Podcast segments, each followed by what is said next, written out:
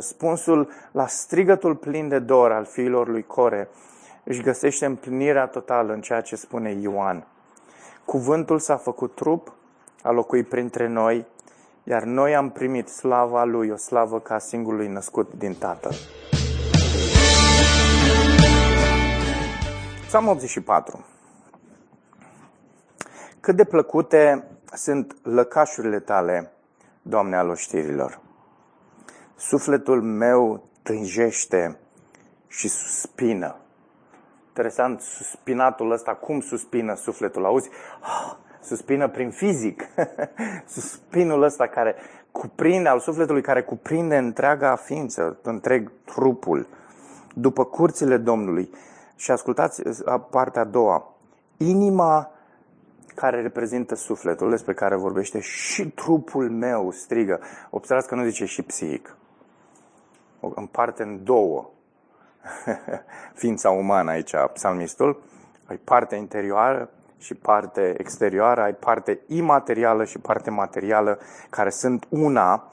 Și uitați experiența acestui, acestei ființe întregi, în care și în interiorul ei și în exteriorul ei strigă de bucurie către Dumnezeul cel viu. Chiar și pasărea, zice, uh, vrăbiuța, de fapt, apare în, uh, sau este tradus de foarte multe ori în uh, ebraică, cuvântul. Chiar și vrabia își găsește o casă, chiar și rândunica își găsește un cuib pentru ea, un loc unde să-și pună pui, tinerei, așa apare în ebraică, unde să-și pună tinerei. Un loc la altarele tale, Doamne al oștirilor, împăratul meu și Dumnezeul meu, ferice de cei ce locuiesc în casa ta, că cei te laudă mereu. Ferice de oamenii a căror tărie sau binecuvântați sunt oamenii, da? poate fi traduși în felul acesta și de fapt este o traducere mai fericită, binecuvântați sunt oamenii a căror tărie este în tine, a căror inimă, da? a căror interior, a căror parte imaterială se îndreaptă spre înălțimile Sionului. Când străbat aceștia valea plângerii, o prefac într-un loc de izvoare. Da, nu știu dacă vă gândiți la izvoare termale, dar puteți să vă gândiți la asta, că e realmente un loc de relaxare, un loc în care te duci și realmente uiți de tine la cât de bine este, pe care ploaia timpurie îl acoperă cu iazuri. Ei merg din putere în putere și se înfățișează înaintea lui Dumnezeu în Sion. Doamne Dumnezeul oștirilor, ascultă-mi rugăciunea. Pleacă-ți urechea, Dumnezeule, a lui Iacov. Scut al nostru, ia aminte, Dumnezeule, privește cu bunăvoință la fața unsului tău. Mai bine o zi în curțile tale decât o mie în altă parte. Mai bine stau în pragul casei Dumnezeului meu decât să locuiesc în corturile răutății. Căci Domnul Dumnezeu este soare și scut. El dă îndurare și slavă. Nu lipsește de bine pe cei ce umblă în integritate. Doamne al știrilor, binecuvântat este omul care își pune încrederea în Tine. Amin. no comment. E atât de am citit psalmul ăsta de foarte multe ori săptămâna asta, că nu mai m-am săturat de el. Dacă aș fi fost și eu puțin mai inteligent, omenește vorbind, l-aș fi memorat, dar eu ca să memorez un astfel de psalm trebuie să-l citesc de cel puțin 200 de ori ca, să, ca să-l memorez. Sunt uh, sunt uh, hopeless, așa zic americanii, nu, nu, nu reușesc nici cum. Dar poate Domnul a făcut așa ca să citesc Biblia mai mult, că dacă o memoram repede, poate nu mai citeam așa mult Biblia. Dar ai fi zis, oricum o memorai. Charles Spurgeon a intitulat psalmul acesta unul dintre cei mai aleși ai colecției. Colecția asta din cartea a doua. El spunea, dacă 23, psalmul 23 este cel mai cunoscut, 100 și 3 cel mai vesel, 119, 119 cel mai profund la nivel de experiență, 50, 51 cel mai tânguios, acesta, spunea el, este unul dintre cei mai dulci psalmi dintre psalmii păcii. Uh, un psalm al fiilor lui Core. Uh, în această a treia carte a psalmilor, fiii lui Core au scris patru psalmi. 84, 85, 87 și 88. Patru psalmi în cartea a treia. Ei mai au uh, alți șapte psalmi în cartea a doua. Vă aduceți aminte, cartea psalmilor este împărțită în cinci cărți. Da? Noi suntem în cartea a treia și ca, în cartea a treia ne vom uita în perioada aceasta de advent. Uh, și Core a scris în această carte a, a, a treia patru psalmi, 84, 85, 87 și 88. Dar cine au fost fiii lui Core? Hm? V-ați gândit vreodată la, la asta? Poate ați citit tot timpul și uh, ați văzut uh, corahiților, cum sunt ei numiți în NTR. Uh, așa ca să zic bland, foarte pe șlau, erau uh, portari la casa Domnului. Nu portari de fotbal, portari în sensul în care erau responsabili cu poarta de la casa Domnului. Uh, vă dați seama ce extraordinar dacă te gândești la aspectul ăsta. Cei care stăteau la poarta Domnului, uitați ce experiență aveau cu Dumnezeu.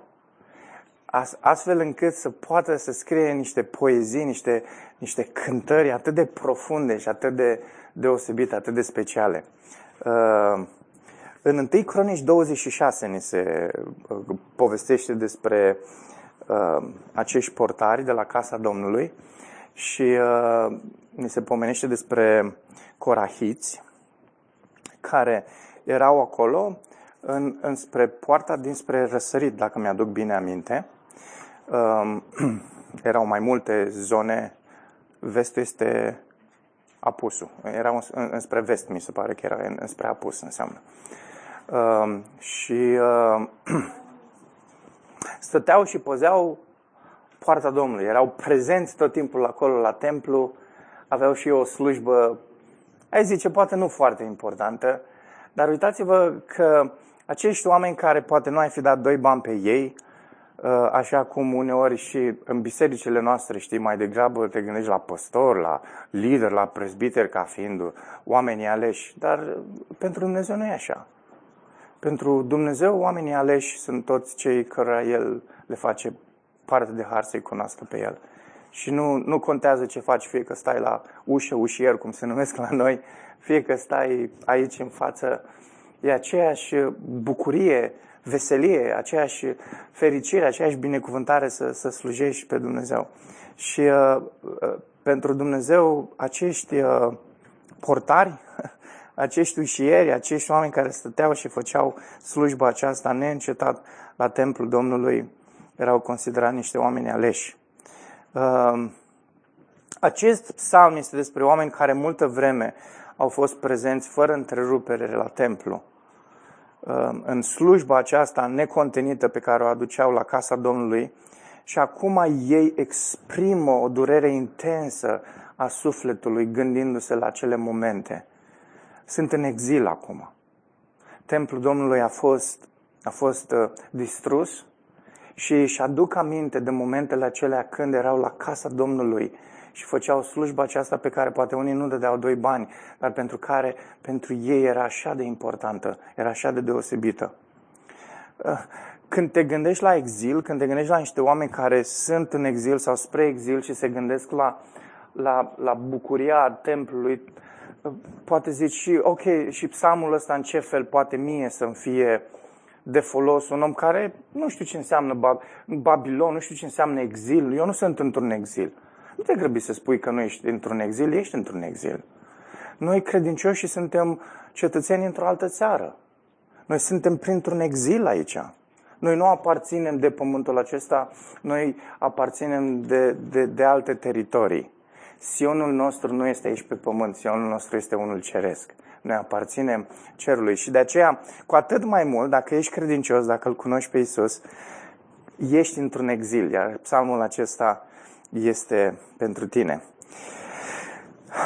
Corahiții spun că sufletul lor tânjește după Dumnezeu nu pentru că ar fi separați de templu, ci pentru că acela este locul în care ei își doresc să fie. Și templul pentru noi care suntem credincioși în, nou, în nou legământ nu înseamnă doar o zidire, nu înseamnă doar o construcție, înseamnă noul cer, înseamnă noua creație. De câte ori ne gândim la noua creație, bineînțeles că ne gândim la Cel care a inițiat-o, la Hristos, care de fapt în, în câteva rânduri spune că El este noul templu. Matei face afirmația aceasta. Și când ne gândim la aspectele astea, ne gândim, oh, cât de mult tânjim și noi să fim cu Domnul. nu așa? Nu pentru că am fi separați de El, ci pentru că nu suntem prezenți cu El. Cât de mult ar trebui să așteptăm noi adventul Domnului, venirea Lui? Din nou, spun lucrul acesta, cum am, am spus și în mesajele anterioare. Răspunsul la strigătul plin de dor al fiilor lui Core își găsește împlinirea totală în ceea ce spune Ioan. Cuvântul s-a făcut trup, a locuit printre noi, iar noi am primit slava Lui, o slavă ca singurului născut din Tatăl. Da. Psalmul ăsta are o simplitate a lui, însă în același timp are așa o bogăție și îți oferă niște imagini atât de, atât de, atât de frumoase care să te facă cumva să înțelegi că lui Dumnezeu îi plac uh, oamenii obișnuiți, că îi plac lucrurile simple. Uh, și e interesant că vine așa în contrast cu noi care tot timpul suntem greoi, complicăm lucrurile, uh, dar Dumnezeu vrea să le simplificăm și vrea să, să nu mai fim așa de complicați. Uitați-vă, uitați-vă despre ce vorbește psalmistul. Zice, pasărea își găsește o casă, da? sau cum ziceam, vrăbiuța își găsește o casă, rândunica își găsește un cui pentru ea, un loc unde să-și pună pui, un loc la altarele tale. Uh, un teolog sugera că afirmația asta nu trebuie văzută ca un fel de alegorie în care păsările reprezintă pe scriitori uh, sau unul dintre închinători. Expresia asta puii nu simbolizează copiii scritorului. Și zicea el, poetul pur și simplu a văzut păsări la templu și aducea aminte de momentele alea când era la templu și a văzut păsări, simplu, nu știu ce complicații și alegorii și asta, a văzut păsările alea și ce voia să transmite era că păsările alea și-au făcut casă în templu și erau în siguranță acolo, fără nicio teamă de dușmani. Și zice el, fie ca tot așa oamenii lui Dumnezeu să-și facă casă în Dumnezeu și să-și găsească siguranță în El. Atât de simplu. Lui Dumnezeu îi pasă de niște ușiere, îi pasă de niște portari, îi pasă de niște vrăbiuțe. Da? Și uh, trebuie să înțelegem că simplitatea asta, deși este o simplitate profundă, pentru noi e greu să vedem cum în simplitate poate să existe atâta profunzime, dar există. Vrăbiuțele în Biblie sunt un simbol pentru ceva care aproape nu are nicio valoare. Vă aduceți aminte, Iisus amintea în Matei 10, 29, 31, nu se vând doar două vrăbii pe un asarion și totuși nici măcar una dintre ele nu cade la pământ fără voia Tatălui vostru. Iisus zicea, deci nu vă temeți, voi sunteți mai valoroși decât multe vrăbii. Da? Vrăbile nu au nicio valoare și totuși vrăbile astea stau în templul Domnului și își fac casă și se simt acolo în siguranță, protejate de orice dușman. Și noi trebuie să înțelegem că doar în Dumnezeu, doar în prezența Lui, doar în El putem beneficia de această relaxare, de aceste izvoare, de această bucurie, de, de această pace, de a fi departe de, de tot ceea ce ne bombardează și tot ceea ce uh, încearcă să ne distrugă sufletul. Rândunelele, pe de altă parte, sunt un simbol al, ne- al neliniștii. Nu știu dacă ați văzut vreodată rândunelele cum zboară, așa foarte haotic. Mi-aduc aminte la bunicul tot timpul uh, erau niște rândunele care veneau în fiecare an și își făceau, uh, de fapt aveau cuib acolo, veneau și făceau, uh, făceau puișori. Și mi-aduc aminte, tot timpul când intram îmi plăceau, vrăbiuțele le vedeam tot timpul, rândunelele nu le vedeai tot timpul și de-abia așteptam să mă duc să le văd acolo când făceau puișorii. Și intram acolo, Wow, și când zburau, ai avea impresia că sunt niște lilieci de aia, că zboară în toate direcții. Știți că liliecii ei, uh, uh, zboară prin senzor, nu știu cum exact, și uh, uh, avea impresia și rândunelele, că nu știi pe unde zboară, pe unde se duc, în ce direcție, haotic, așa. Uh, și rândunelele, simbolul ăsta al liniștii, dar uitați-vă că și ele vin în casa Domnului. De ce? Pentru că știu că doar acolo găsesc pace. Doar acolo găsesc liniște. Doar acolo se simt în siguranță. Și uh, asta ne amintește cumva de ce zicea Augustin, uh, prea fericitul Augustin, cum zic ortodox și el nu-l fac sfânt pentru că credea în predestinare. Și au zis, pentru că credea în predestinare, atunci nu era sfânt, era doar fericitul, prea fericitul. Augustin zicea, inimile noastre sunt liniștite, uh, nu sunt liniștite până nu se odihnesc în el, zicea el. Inimile noastre nu sunt liniștite până nu se odihnesc în el. În momentul în care se odihnesc în el, atunci sunt liniștite. Și ăsta este adevărul. Hai să ne uităm în dimineața aceasta, am, am, am făcut așa o, o introducere care probabil că o să fie mai lungă decât mesajul în sine, dar uh, uh, ne uităm la această prezență a Domnului care aduce binecuvântări. Nu o să luăm fiecare verset să ne uităm la el, deși am uh, luat aceste versete despre vrăbiuțe și rândunele. Um, dar în, în textul ăsta avem trei refrene, refrenuri. Uh, și de obicei refrenul unui cântec, când ai un cântec, refrenul sună cam la fel. Și, uh, dar aici există niște uh, nuanțe diferite ale refrenului de fiecare dată. Și avem versetele 4, 5 și 12. De fiecare dată, după refren, avem cuvântul sela, care înseamnă oprire, ok? Ehm, ferice de cei ce locuiesc în casa ta, că cei te laudă mereu, ăla e primul refren. Al doilea refren, Doamne Dumnezeul oștirile, ascultă uh, nu, refrenul era 4-5, scuze, e, e, e puțin diferit aici modul în care este uh, ca și secvență pus. Deci ferice de cei ce locuiesc în casa ta, că cei te laudă mereu, este prima parte. A doua parte începe invers, ferice de oameni a căror tărie este în tine și a căror inimă se îndreaptă spre înălțimile Sionului. Sau, v-am zis, putem să ne gândim la binecuvântați sunt, și îmi place mai mult varianta asta, binecuvântați sunt cei ce locuiesc în casa ta, că cei te laudă mereu. Binecuvântați sunt aceia căror tărie este în tine și a căror inimă se îndreaptă spre înălțimea Sionului. Deci refrenul, dacă vreți, ar fi binecuvântați. Și apoi uh, Versetul 12 apare din nou acest binecuvântați. Doamne al oștirilor, binecuvântat e omul care își pune încrederea în tine. Sau binecuvântat sunt cei care își pun încrederea în tine. Ok? Deci avem aceste, dacă vrei, un fel de Matei 5, aceste trei fericiri, da? Sau aceste trei binecuvântări uh, după modelul Domnului Isus din Predica de pe munte, din capitolul 5 din Matei.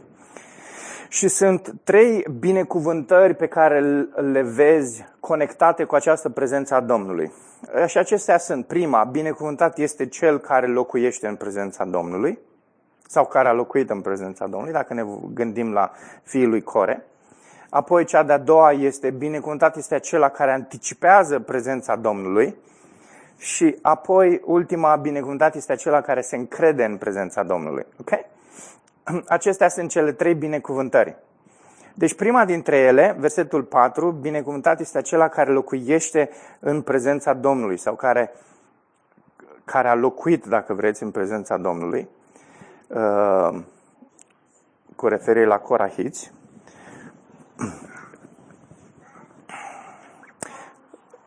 Vă dați seama ce durere profundă erau pentru ei să-și aducă aminte de, de locul în care au slujit atât de mulți ani și care acum nu mai este. Că, pentru noi, serios, deci noi citim un astfel de text, realitățile pentru noi în nou legământ sunt așa de diferite, citim un astfel de psalm și greu să, ne, să pricepem această realitate de care oamenii aceștia erau în exil, realitate de care ei aveau parte templul nu mai exista. Sau cele mai multe părți din templu, pentru că era făcut zob, bucățele și uh, o mare parte din el chiar transportat, pentru că, vă aduceți aminte, erau pere, pereți cu aur și... Uh, bine, nu a avut, nu a avut uh, uh, splendoarea pe care a avut-o cel de-al doilea, dar uh, destul de serios uh, împodobit cu aur. Și uh, Babilonii au cărat tot aurul care se putea căra din templu. Era normal. Uh, au considerat că e mai important să aducă aurul acela și să-l închine idolilor și dumnezeilor pe care ei aveau. Și că le-au dat victoria și era normal să le închine aurul ăla.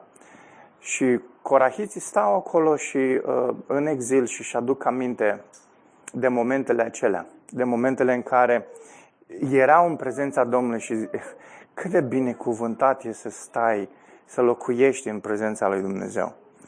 Uh, numai că noi astăzi avem o revelație precum cea din fapte, fapte 17, când Pavel face o afirmație care mi se pare destul de normală, deși sunt așa de mulți oameni care nu înțeleg nici cum versetul ăsta. Pavel zice în versetul 24, care redă de fapt un, un, un, uh, uh, un ecou al Vechiului Testament, că și acolo a fost clar că Dumnezeul care a făcut lumea și tot ce este în ea, nu locuiește în temple făcute de mâini. Absolut foarte, foarte clară. E interesant că oamenii se chinuie în halul ăsta să vorbească despre al treilea templu care o să construiască, să vină Domnul să locuiască în ea. Serios? Domnul care a făcut cerurile și pământul nu locuiește în astfel de temple. El locuiește în altfel de temple. Ah, foarte tare. Foarte tare. Da. În, în 1 Corinteni 6 cu 19 ne, ne spune în ce fel de, în ce fel de corturi sau temple locuiește Duhul lui Dumnezeu. Uitați-vă în 1 Corinteni 6. Sau oare nu știți că trupul vostru este templul Duhului Sfânt, care este în voi, pe care îl aveți de la Dumnezeu? Asta ar trebui să fie preocuparea oamenilor. În ce fel trupul meu este templul Duhului Sfânt? În ce fel onorează trupul meu, sufletul meu, ființa mea, pe Dumnezeu astfel încât Dumnezeu să-și ia slava. Dar gândindu-ne la aspectul acesta, gândindu-ne aici în nou legământ, la exclamația asta a fiilor lui Core, cu atât mai mult, dragilor, noi exclamăm că e o mare binecuvântare nu doar să locuiești în prezența Domnului, ci să fii locuit de Dumnezeu. Vă dați seama? Dacă tot timpul mi-au plăcut filmele în care oamenii se duceau înapoi în timp. Nu știu dacă mașina timpului și toate cele, nu știu dacă v-ați uitat la ele vreodată. Voi nu vă uitați așa la filme, în fine. Uh, mi-aduc aminte în adolescență, întrerupeam orice, orice ca să mă uit la mașina timpului. Tot timpul mi-au plăcut și uh, au fost mai multe filme de-a lungul timpului care, cu care le-am, pe care le-am văzut cu diverse mașini ale timpului sau oameni care se întorc în timp. Uh, unele dintre ele le-am văzut de câte 10-15 ore. Nu știu, așa m-a fascinat tot timpul chestia asta. Dar în fine, dacă aș putea să mă întorc în timp să stau de vorbă cu corahiții și să stau să le povestesc lor, băi, oameni buni, voi ziceți că ce binecuvântare mare să, să stai în templul Domnului, să locuiești în templul Domnului, ce binecuvântare. Păi, oameni buni, stați puțin să vedeți ce vă povestesc eu acum. După ce vine Isus, Duhul lui Dumnezeu vine și locuiește în comunitatea noului legământ. Și splendoarea, bogăția acestei locuiri a, a lui însuși Dumnezeu prin Duhul în comunitatea lui se manifestă prin locuirea cred, credinciosului individual. Și se, nu știu, avem în, în tâi cronici, ni se oferă câteva nume de, de ale fiilor lui Coreș și să le zic, măi băieți, Templul Duhului Sfânt e aici, trupul meu. Dragilor, vă dați seama ce altarul e în noi. E fenomenal când te gândești la aspectul acesta. Ce bogăție extraordinară și ce plan minunat și modul în care Dumnezeu a aranjat toate lucrurile și l-a planificat de la început atât de minuțios, dinainte ca noi să existăm. Și Dumnezeu a gândit că într-o bună zi va veni Hristos, într-o bună zi voi trimite Duhul meu și cei care vor fi de acum poporul meu, cei care vor fi copiii mei, vor fi locuiți de mine însumi. Slava mea va fi peste ei prin Duhul lui Dumnezeu. Dragilor, de asta avem noi parte. De asta avem noi parte. Este extraordinar când te gândești la aspectul ăsta. Da. Slavă care, cât timp uh, trupul se duce în uh, țărână, mai acolo, e foarte interesant aspectul ăsta. Până la cel de-al doilea advent, am tot gândit în perioada asta, v-am zis cu când stai în jurul unui mort, te gândești la tot felul de chestii, la implicații teologice, la tot felul de, de lucruri, știi? Uh, hai să ne uităm la al doilea. Binecuvântat este acela care anticipează prezența Domnului. Versetul 5 zice, ferice, sau din nou, binecuvântat, binecuvântat sunt cei, sau acela, hai deschid repede,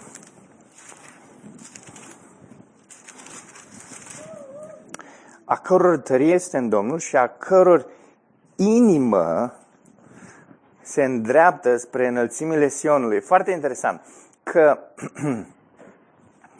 uh, nu numai că ei trebuia să se ducă din punct de vedere fizic să fie la templu, deși acum fiind în exil era imposibil lucrul acesta, dar pelerinajele existau tot timpul în Israel și bărbații uh, făceau aceste pelerinaje către Ierusalim și se duceau din punct de vedere fizic, dar inima, el, uh, Corahiții spun aici, a căror inimă, deci nu numai că ei se duc din fizic, dar inima lor este îndreptată tot timpul către Sion, așteaptă acest pelerinaj către prezența lui Dumnezeu.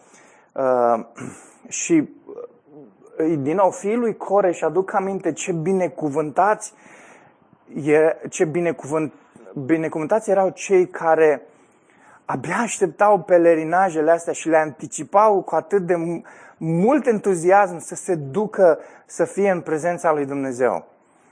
Uh, e, nu știu, e foarte greu să ne imaginăm toate lucrurile astea, dar gândiți-vă la bărbații, pentru că bărbații erau responsabili în, Ierusa- în uh, Israel, de aceea doar bărbații erau cei care erau circumciși, era un popor care, fizica lui Dumnezeu, doar, care doar ne arătau niște realități spirituale. În nou legământ, bărbații și femeile sunt egali. Ok?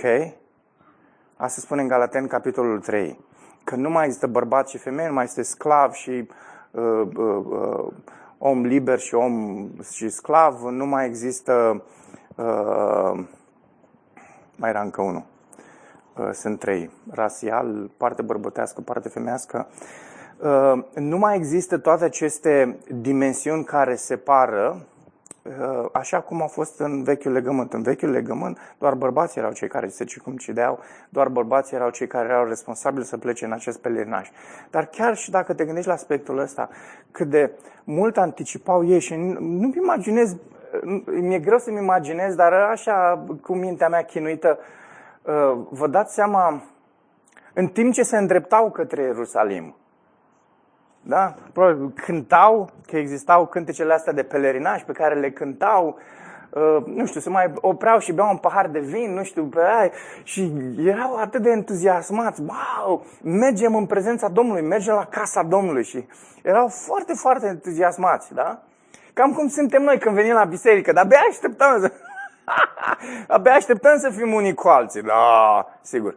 Ok, bine că s-a făcut zoom că nu mai trebuie să mă duc la biserică acum, în fine. Uh, dar, uh, dragilor, uh, chestiunile astea fizice despre care citim aici în psalme ar trebui să ne facă de rușine că noi avem parte de niște experiențe spirituale profunde și care nici măcar nu pot fi comparabile cu acestea pentru că sunt spirituale. Astea erau fizice. Sunt niște legături între noi, cei care suntem credincioși în această comunitate a noului legământ pe care nici măcar nu le putem exprima. Dar, dragilor, să, să, să, să ne ajute Dumnezeu legăturile astea să nu fie doar așa niște chestii de-astea tehnice care sunt cunoscute de Dumnezeu și doar El le cunoaște, și să fie experimentate și trăite de noi. Știi? Să ardă inima în tine când nu l-ai mai văzut pe fratele, să ardă inima în tine când l-ai văzut pe sora, să iei telefonul și să-i dea un telefon, să, să existe această conexiune tot timpul uh, în, uh, și să arate unitatea asta și armonia care există între noi în comunitate. Asta trebuie să fie. Ok? Uh, pentru că noi suntem acest uh, nou trup. Și ascultați ce binecuvântare e aici. Pentru cei care anticipează această uh, uh, îndreptare către templu, uh, corahiții spun două binecuvântări extraordinare. Zice, Valea Plângerii devine un loc de, rela- de, un loc de izvoare și oamenii ăștia merg din putere în putere. Ok? Și ascultați, din nou, a, corahiții vorbesc despre niște aspecte fizice care, într-adevăr, au niște implicații emoționale și niște implicații spirituale. Dar ceea ce se întâmplă în viața noastră depășește foarte mult experiența oamenilor răstora. În, în momentul în care ai parte de această prezență profundă a lui Dumnezeu și ești, ești uh, în această comunitate a noului legământ, cu adevărat Valea Plângerii devine un loc de relaxare și un loc de liniște și un loc în care uh, izvoarele astea ies și se văd și uh, este atât de, bu- atât de multă bucurie și atât de multă pace și liniște. Și nu numai asta, dar există putere din putere din putere și când comunitatea aceasta vine împreună și ești parte a acestei comunități, a acestei nou templu, lucrurile despre care vorbesc corahiții aici, ei nici măcar n-ar înțelege lucrurile pe care, de care noi avem parte, din nou spun, în comunitatea noului legământ. Uitați-vă în Evrei 12, spuneam mai, de, mai devreme despre de pasajul acesta, că o să fac referire la el. În Evrei, capitolul 12, vorbește despre această nouă comunitate. Comunitate în care corahiții nu au, din care corahiții nu au făcut parte. Versetul 22 zice, ci voi, credincioșii noului legământ, ați venit la muntele Sion, la cetatea Dumnezeului celui viu, la Ierusalimul Ceresc, la miile de îngeri adunați pentru sărbătoare, cum crește un crescendo aici, la biserica întâilor născuți scriși în ceruri, la Dumnezeu și judecătorul tuturor, la duhurile uh, celor drepți făcuți de săvârșiți, la Isus, mijlocitorul noului legământ și la sângele stropit care vorbește mai bine decât sângele lui Abel. De asta avem noi parte. Astea sunt lucrurile în care am intrat. Astea sunt lucrurile pe care trebuie să le anticipăm și lucrurile în care lucrurile de care trebuie să ne bucurăm în fiecare moment al vieții noastre. Și uh, sunt profund dezamăgit că văd atât de mulți credincioși în nou legământ care, nu știu, abar poate unii nu înțeleg lucrurile astea. Dar văd o grămadă de alți credincioși care cu siguranță că le înțeleg. Și te uiți la viața lor și trăiesc ca unii care n-au parte de lucrurile astea. Nu vezi anticipare în viața lor, nu vezi speranța aceasta a întâlnirii cu Hristos, a întâlnirii cu comunitatea noului legământ în care ei fac parte, poporul lui Dumnezeu. Știi? Nu, nu, nu vezi aceast, acest entuziasm, această, uh, care trebuie să depășească orice aspect de personalitate și orice aspect în care am fost croiți în felul ăsta. Serios? Hai să depășim lucrurile astea. Aspectele astea spirituale te transformă cu totul, dragule. Cu totul te transformă. Te face un om cu totul alt ADN, cu totul altă natură. Și ești un om care își plin de entuziasm, care să aud credincioși că le e teamă de moarte? Cum să-ți fie teamă de moarte? Să teamă să te întâlnești cu Isus? Se teamă să fii uh, cu ceata îngerilor, să fii în prezența sfinților, să fii cu Isus care este mijlocitorul noului legământ și a cărui sânge este mai, mai, mai vocal decât sângele lui Abel, să fii cu comunitatea noului legământ serios? Cum? Cum să-ți fie teamă de moarte? Cum să, cum să nu treci cu speranță și cu entuziasm, cu anticipație? Anticipație care trebuie să se vadă și în, în, în întâlnirile noastre, în modul în care ne vedem unii cu alții, în modul în care ne întâlnim unii cu alții, să se vadă această, această, această pasiune a, a, a, a acestei comunități, acestui popor nou al lui Dumnezeu. Despre asta este vorba uh, în cele din urmă, în mod practic în viața noastră. Știi, ne gândim la slava lui Dumnezeu și la prezența lui Dumnezeu așa, foarte teologic, foarte tehnic, foarte nu știu cum, intelectual, domne. Știi ceva? Prezența lui Dumnezeu trebuie să se vadă în viața ta. Să se vadă modul în care o anticipezi, modul în care anticipezi uh, și speri și nădăjduiești și ești, ești cuprins cu întreaga ta ființă de toate lucrurile astea. Trebuie să se vadă viața ta. Dacă nu se vede, trebuie să te cercetezi, cel puțin. Apoi, al treilea aspect și ultimul, binecuvântat este acela care se încrede în prezența Domnului. Și merge puțin cu aspectele astea finale pe care le spuneam acum. Oamenii se încred în, în ei înși, se cred în, în oameni, se încred în o grămadă de în banilor, în ceea ce fac ei, în reputația lor, în... și atât de puțin se încred în prezența lui Dumnezeu. Și e, e foarte frumos aici cum uh, zice în uh, preia acest, acest titlu, zice Doamne al oștirilor. El mai apare și în versetul 3 la final. Și Doamne al oștirilor, împăratul meu, Dumnezeul meu. Vedeți toate aceste exclamații. Fiecare dintre ele simbolizează lucruri diferite despre Dumnezeu. de am zis că psalmul este foarte bogat, să stai să sapi în el și să vezi toate elementele astea. Și el are exclamația asta de final și zice, Doamne al oștirilor. Ok? Doamne al oștirilor, ascultați, era un exil Erau niște înfrânți. Ok?